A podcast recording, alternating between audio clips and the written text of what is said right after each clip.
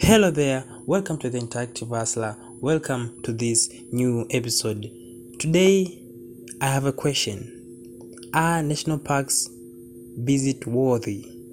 Well, we gonna find out.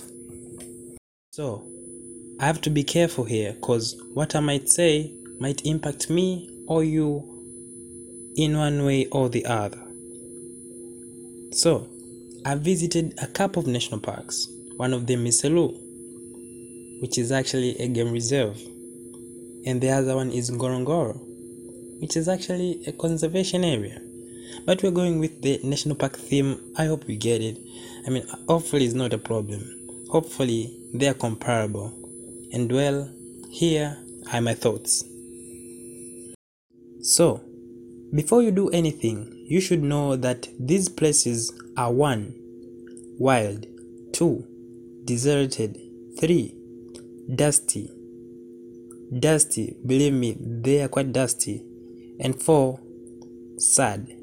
Those are the four words I would use to describe Tanzania's national parks.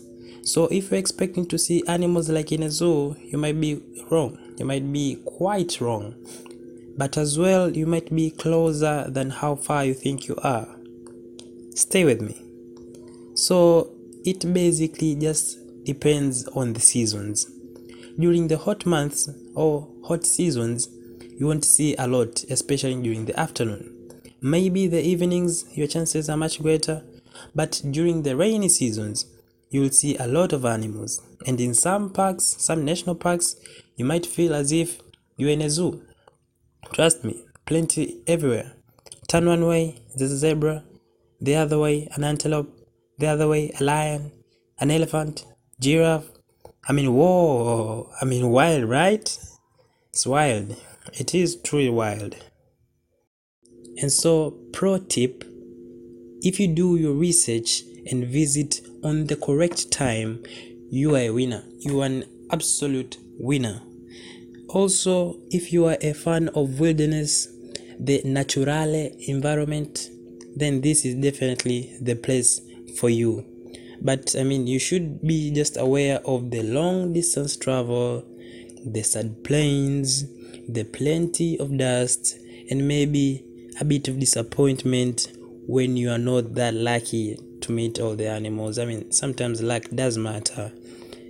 And so basically, you just need to come prepared. I mean, literally, from the money to cover your expenses, you need to be prepared to the environment.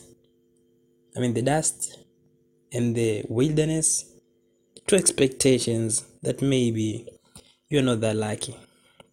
And that's all. Thank you for listening and see you in the next one. By the way, I'm thinking of renaming the name of this of this podcast basically to National Parks Pro Tip.